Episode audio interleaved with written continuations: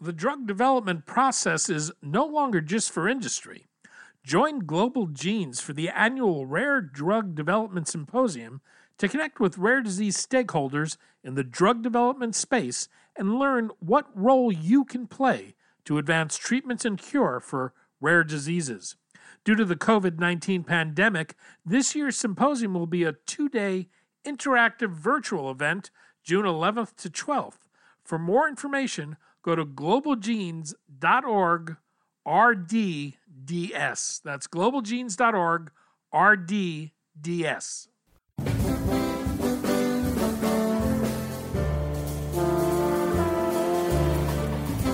I'm Daniel Levine, and this is Rarecast.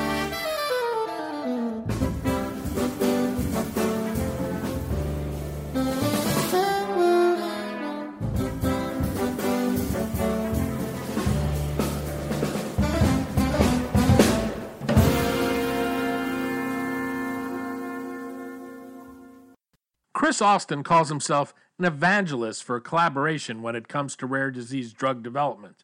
The director of the National Institutes of Health's National Center for Advancing Translational Sciences said it's essential for rare disease advocates to look beyond their own diseases to recognize commonalities between their conditions and others to find opportunities to collaborate. We spoke to Austin ahead of his keynote address at this year's Global Genes Rare Drug Development Symposium, June 11th, about why collaboration is critical to accelerating research, how broadly organizations should think about collaborations, and how patient groups can best work with NCATS to leverage the resources it has. Chris, thanks for joining us. Great to be with you. We're going to talk about efforts to accelerate rare disease drug development and the role collaboration and working across diseases can play. Perhaps we can begin with the unique challenges rare disease drug development face. What do the small populations for diseases mean to drug development, and what challenges emerge as a result? Well, they can be most succinctly summarized by the fact that rare diseases have rare investigators working on them. That is, there are not many investigators working on each rare disease, which makes the understanding and development of therapeutics for each rare disease particularly and challenging. And then, of course, when one comes up with a candidate therapeutic, one needs to find enough patients to test the therapeutic in. And even in a large country like the United States, it's usually challenging or impossible to do a properly powered, meaningful trial in the United States. So there are almost always multiple country trials. It's also often impossible to do a conventional, randomized, controlled crossover trial. You know, the gold standard, which serves us very well and has served us very well over time in common diseases like hypertension or heart disease or some forms of common cancer. It's just impossible to do that in rare diseases. There just aren't enough patients. And often it's very difficult or ethically untenable to do a placebo-controlled trial. So the kinds of statistical approaches required for rare diseases have been quite different. You know, interestingly, though, as we over the last 10 or 15 years have talked more and more about personalized medicine or segmented medicine, that is smaller population trials as a result of the segmenting of previously large prevalence diseases into smaller subsets. All of that work for rare diseases has been directly applicable to studies in personalized medicine. So in this and so many other ways, rare disease research is leading the way. You've been a great advocate for collaboration. The urgency rare disease advocates often feel and the intense focus they bring to their task can often blind them to the importance that collaboration can play in working across disease areas, there's a tendency in the rare community to think of their uniqueness rather than their commonalities. What's the case you'd make for people collaborating across diseases? Yeah, this is extraordinarily important for progress. You know, I am certainly sympathetic and empathetic with patients and parents who have these often quite devastating diseases in their family or themselves. And, you know, all of our tendencies tend to go in the direction that all of us, at least I tend to do, which is if you want to do something right, do it yourself. But in this case, as in so many other aspects of life, that does not work well. And the reason is a couple things. First of all, though, you're absolutely right that disease advocates and patients tend to see their differences, the differences between them and other diseases, as paramount. What we see from the standpoint of looking across all 7,000 diseases is that they have much, much more in common than they do than what separates them, what differentiates them. Particularly when it comes to the translational issues, that is, you know, developing a diagnostic or developing a treatment and getting it shown to be useful and approved and eventually have access to all the patients, get access to it. Those issues are absolutely generic across rare diseases. The other thing that I always emphasize is that, you know, one of the major lessons of biology and medicine in the last 30 years has been that unlike what I was told when I was in training 35 years ago, that you know, each of these diseases is separate and there will be different genes for every function that the human body engages in.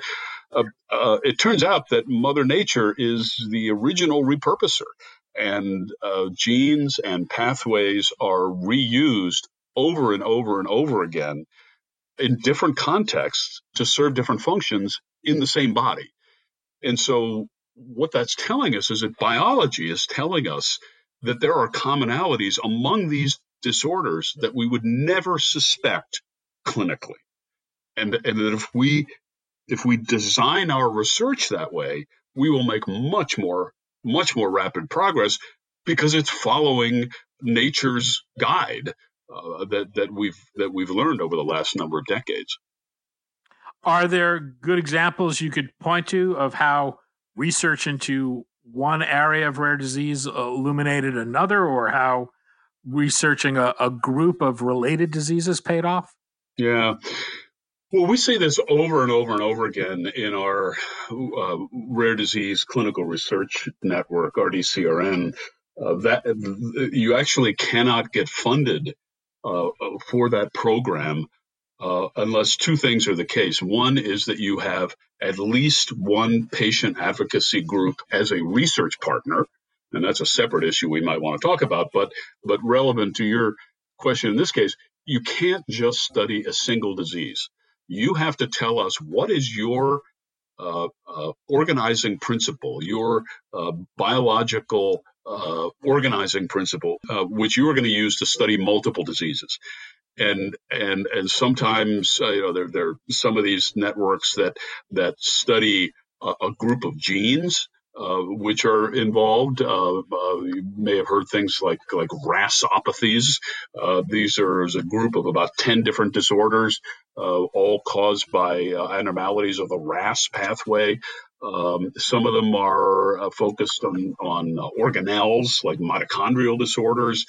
Some of them are focused on a cell type or an organ, all diseases common to those cell types or those organs. And what we see over and over and over again is that by studying multiple rare diseases at whatever level of organization, we're able to rapidly apply the lessons in one to the lessons in another, again, because we're following the lead of Mother Nature and recognizing the commonalities that these have. And, of course, the thing that we may want to talk about later and is a big deal now in COVID as it is in rare diseases all the time is the issue of repurposing drugs. And that term, of course, applies to the observation over many decades that a therapeutic, a drug, applied or approved for a very specific reason, for a very specific disease, often turns out to be very useful for apparently unrelated diseases. And the only reason that works is because of the principle that we're talking about. So I'm always encouraging of patient advocates and researchers, frankly, who tend to do the same thing, to say, look, don't just look under the lamppost. Look at the whole parking lot. And the answer you're looking for may be 10 feet away, but you haven't looked. Well, how should patient organizations think about potential collaborations? How broadly should they be looking? I guess the first way to put this is I would urge patient groups and scientists to orient themselves to look for those connections first. Science has traditionally not done this. And I was not trained to do this. I was trained to do the opposite. So I had to learn this just like all the scientists and patient advocates that I work with. But I stuck with it because it's so much more productive. So first of all, you have to orient yourself to look for those opportunities. And as the old saying goes, chance favors the prepared mind. And so you recognize these commonalities when you are attuned to them. And I would think as broadly as you can, but do it in a way that makes biological sense, except for the potential for repurposing. Because repurposing, especially if one, and again, we could talk about this later, repurposing is a totally non-hypothesis driven, serendipitous enterprise. And that's one of the reasons it can work. But outside of that, once a patient advocacy group understands what the fundamental defect, the biochemical defect, genetic defect, cellular defect, whatever it is, in their disorder, that tells you need to look for other disorders which share that commonality, that common gene dysfunction, pathway dysfunction, type of the cell dysfunction, cell type dysfunction.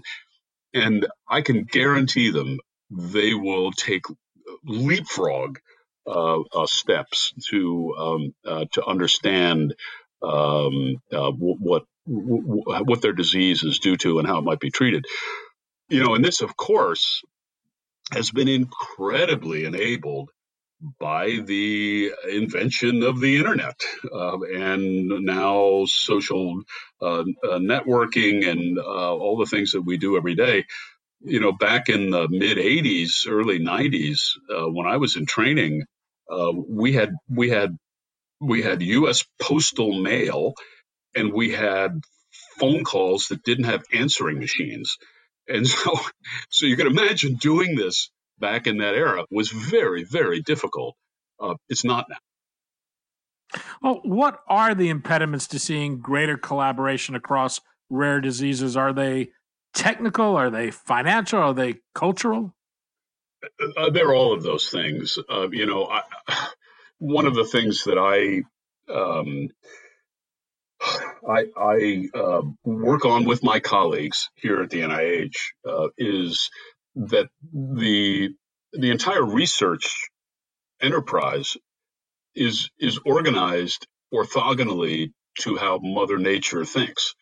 I mean, we really are in the what I sometimes call the Vesalius era, who was an early anatomist several centuries ago, who first defined, well, there's this organ and that organ. And you think about the NIH structure, we have 27 institutes, each of which is, roughly equivalent to a medical specialty. So, we have a heart institute and a nose institute and a skin institute. And believe it or not, in 2020, we have a brain institute and a mind institute. They're different. And that while that seems trivial, it reinforces the very silos that impede progress, in my view. And everybody wants to do the right thing, but their incentives are driven by the silos. So the incentives have to change, and it's very difficult to do that. And we have this happen all the time because rare diseases rarely affect just one organ. So if you have, for instance, pick a random disease, myotonic dystrophy, that is a neuromuscular disorder that can affect the skeletal muscle, can affect the nerves, can affect the heart, cardiomyopathy, can give cataracts, affects the eye. So which institute do you apply to? And how do you get support? Because everybody's going to say, oh, that's not our problem, it's their problem. And this is a very real issue in the rare disease space. You see the same thing in researchers or patient advocacy groups trying to raise money, because for obvious and understandable reasons, you know, a lot of that money comes from parents, and it's very hard to raise money for a disorder that may not be obviously related to the disorder that your child has. And so it's a financial problem. It's a cultural problem. It's the way our research system is organized. That's why, you know, NCATS a few years ago, we decided we needed to just address this head on. And so we very publicly moved from a stature of studying and developing therapies for one disease at a time. We don't do that anymore. Everything we do is many diseases at a time, both because that's, again, the way Mother Nature works, and because that will dramatically increase the pace of progress. What advice would you have for a patient organization or a researcher that wanted to work with NCATS and leverage the resources that you have? Oh, great question. So we're a very unusual organization by design, and every project we do is a collaboration with somebody, every project. And a number of those projects are actually with patient advocacy groups. I have had many cases where patient advocates have come to me or other members of the scientific staff and have said, hey, look, I have this problem. I have this interest. I want to frequently develop a therapeutic or understand it better or what have you. Can you help? And in most circumstances, the answer would be, who are you? No. I only talk to scientists. But we actually often do it the other way around. We say, look, of course, we will develop a collaborative arrangements with you directly. But almost always, you need to have some scientific folks who are knowledgeable about the disease, and we form a three-way collaboration between the patient advocacy group and NCATS and the usually academic or small company that's working on the disorder. And we find that model is really potent. And when people ask me why, what do patient advocates bring? Because you have to realize that most scientists are, I know this sounds silly, they're afraid of patients. They're not trained medically. I mean, I'm a doctor, so I'm not afraid of patients. But most of my colleagues who are trained in the lab, they don't know how to talk to patients. They're afraid they're going to get them they're going to get in the way and all these things. What we find is the opposite. Patient advocates bring expertise, they bring focus, and they bring urgency, and sometimes they bring a little money too. But the first three are really what drives these projects. It's the focus, it's the urgency, and it's the expertise of knowing the scientific community on that disease that we may not necessarily know at NCATS. Call us, email me. We want to hear from people. So, and I get these all the time. So just you'll have my email address, I hope. after this podcast, but I'm very easy to find. If you just Google me and NCATS, you'll find my email address. We're at this moment of accelerating technological innovation that's starting to reshape drug discovery and development, from the use of artificial intelligence to digital health technologies. What role do you see technology playing in discovery and development? Where do you see the biggest opportunities for accelerating progress? Well, it's across the board. One of the areas that we're working hardest on is actually not therapeutics. It's the step before this. It's diagnostics, proper diagnosis. As all patient advocates know, the diagnostic odyssey is very real. General numbers are hard to come by, but frequently patients will take, and their families will go through a series of specialists, sometimes for 2, 5, 10, 15 years, until they get an accurate diagnosis. And, again, when I was in training, it was unavoidable, because we didn't know what caused these diseases. There were only about 24 diseases, the molecular basis of which was known. Now that number is over 6,500. In the last 35 years, we've gone from 24 to 6,500. What that means is that most rare diseases have been defined in the medical literature, and it is possible to test for them. The reason that the diagnostic odyssey exists is that we don't test for them. So we've gone from can't to don't. In our mind, that is unconscionable. But again, our system is one disease at a time focused, and so this diagnostic odyssey persists. So we're doing a lot of work within NIH, within our partners here, and with partners all over the world, actually, to develop a way to identify these patients much more rapidly. And the advent of electronic health records has made that possible. And machine learning, natural language processing of electronic health records, notes, that kind of thing.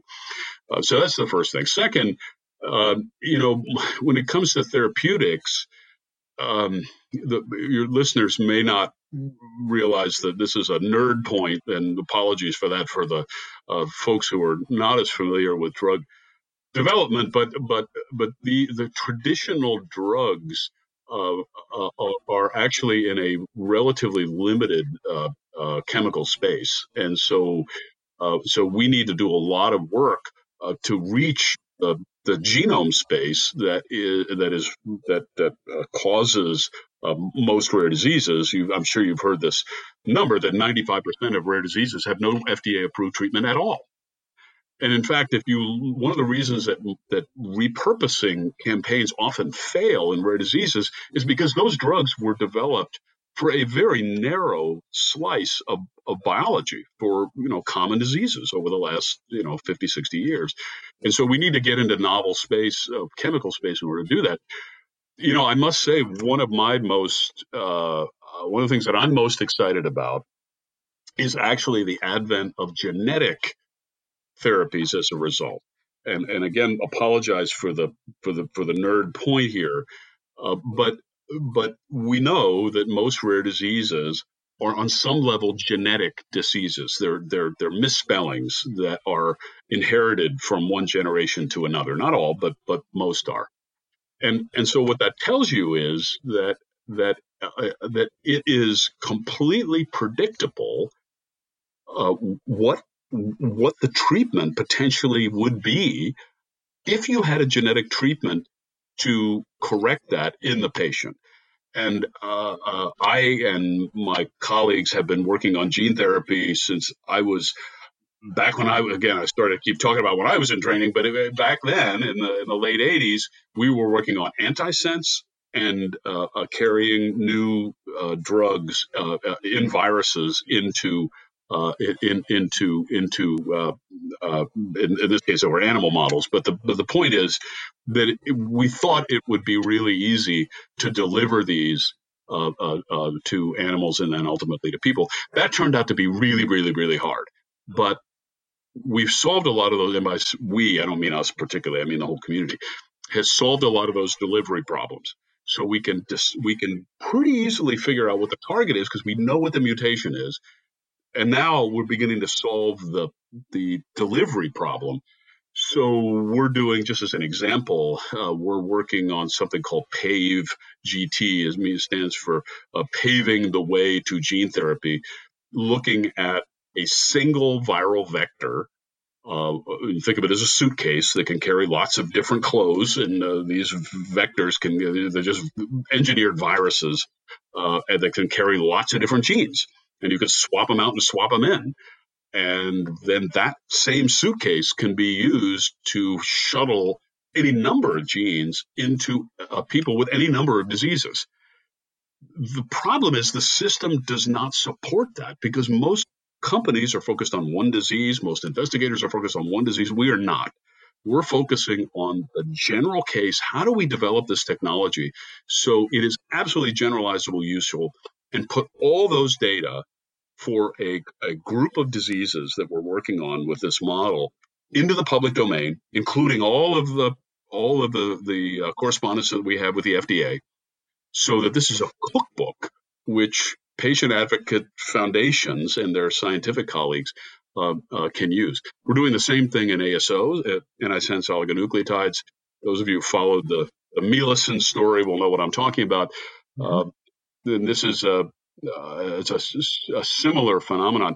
I've actually begun to use the word, believe it or not, I've begun to use the term just-in-time gene therapy because I really think this is a reality where if we had a system established when a little girl like Mila comes in and once her diagnosis is known, everything else, all the translational stuff would already be done, and we could just swap in one and swap out the other. That's becoming a reality, and that will be, if this works, this will be absolutely transformational. Any sense of timing on that? Well, it's the PAVE-GT project that we're doing, and again, your listeners can go to our website and find out about this. We're doing that study right now on 4 different diseases, 2 of one sort and 2 of another, because we want to make sure it's generalizable. And we're working very closely with the FDA on this. Just today, I had another call about the antisense oligonucleotide issue. It's always, as the old saying goes, it's always difficult to predict, especially when it's about the future. But I'm really optimistic that within 5 years, this will be, dare I say it, commonplace. The COVID-19 pandemic has affected all aspects of life, but it's had a particular impact on biomedical research and clinical trials. Yeah. Any sense of the extent of that effect in the rare disease space, and do you see it having any lasting change on the way studies are done? Yeah, COVID is, as you say, COVID has affected virtually everything we do in the biomedical research space and seemingly every other space. The rare disease community has been hit particularly hard by this because many rare diseases, by their nature, mean that the patients are particularly vulnerable. They have immune system disorders or lung disorders or heart disorders or kidney disorders or any other gut disorders that make them particularly vulnerable to infection or the deleterious effects of COVID infection. So it's been a disproportionate effect on the rare disease community. It also has had a major effect, as you say, on research studies. Most institutions have stopped, including my own, including NIH, have stopped all studies that are not required for urgently ongoing life, and that means infectious disease, COVID studies, and ongoing cancer studies. Everything else has been stopped. And as any rare disease patient knows, time is life. And these 3 months, we're never going to get back. And that pains us greatly here. in order to help position the community to bounce back as rapidly as possible and to allow us to help the community do that, we need to understand what the issues are in the rare disease community beyond the anecdotes that we hear from individual people. So we actually 2 weeks ago started a survey, which I hope many of your listeners will go to. And if you just Google RDCRN Rare Disease Survey, you'll find this. It asks about all of these issues, medical effects, effects of clinical trials or getting care, access to treatments, all of these stress, all these kinds of things. We were aiming for 5,000 responses. We have 2,000 already. So we hope people will go to this. The other thing, as you probably know, is that most fundamental labs, including our own at NIH, have been closed, literally closed and locked for the last 3 months. And that it's not only that the work stops; it's that you can think about it like not driving a car for 3 months. Your car may not start again, and the research is going to take quite a while to get up and going again. If you think about all the mouse models and other induced pluripotent stem cell models that take a long time to make. So we'll get through this, but it has been a big hit for everyone. You mentioned repurposing earlier because of the urgency that has come with finding treatments for COVID-19. Repurposing has been really embraced. Has there been learnings from what's been done in efforts to find treatments for rare diseases that have been applicable here? I think not so much for COVID-19, except to say that the learnings of how to do repurposing, which were to a great degree worked out in the rare disease space, have been applied in a major way to apply to address the COVID pandemic. But I one of the things that I'm really hoping, and I'm hoping I'm not, as you can probably tell, I'm an inveterate optimist, and I hope I'm confirmed in this case as being so.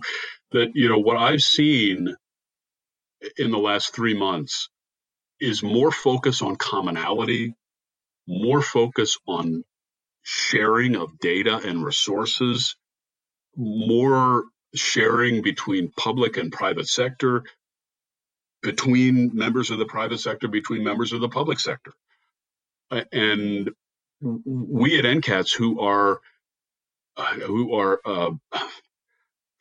perhaps it's best to call us evangelists for collaboration, we really are, because translation is a team sport. It cannot be done effectively or efficiently by any one organization or person. Those things which we knew were possible and were not happening for cultural reasons or other non-scientific reasons, social science reasons, those things have gone away. All of a sudden, all these behaviors that we've hoped to see are now happening. And so that's why you see the kind of rapid headway that we do now. But think about why that is, and think about why this has not happened, for instance, in rare diseases. The reason is that all of a sudden, the entire public has the same urgency for developing a therapeutic that every rare disease advocate has every morning when they wake up. This is the first thing they think about, and it is extremely urgent to them. For the most part, it is very hard to get this across to my colleagues, here, or policymakers here in Washington. The rare disease advocacy community is incredible at getting this across, but they have a visceral knowledge of the urgency, which I find most people do not have. They have it now. They understand what rare disease advocates deal with every day. And I'm hoping these behaviors, the sense of urgency, the sense of collaboration, that we can go so much farther together, that once we have demonstrated to ourselves as a community that it really does work better, faster, more effectively, more than enough credit to go around, that these behaviors will continue. We'll see, but I'm optimistic. If you'd like to hear more from Chris and learn about rare disease drug development, you can join Global Genes in the Penn Medicine Orphan Disease Center for the Rare Drug Development Symposium online, June 11th and 12th. You can find details on the Global Genes website. Christopher Austin, Director of the National Center for Advancing Translational Sciences. Chris, thanks so much for your time today. Thank you so much, Danny. It's been great being with you.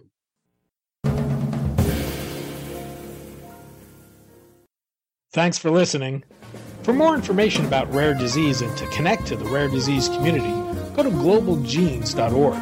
To keep up on the latest news and trends affecting the rare disease community, be sure to visit raredaily.org. You can subscribe to the Rarecast RSS feed through raredaily.org or through SoundCloud, iTunes, Stitcher, or your preferred podcast manager. The Rarecast is produced for Global Genes by the Levine Media Group. You can also find our podcast, The BioReport, on these popular podcast sites. Our theme music is composed by Jonah Levine and performed by the Jonah Levine Collective. We'd love to hear from you. Drop us a note at danny@levinemediagroup.com.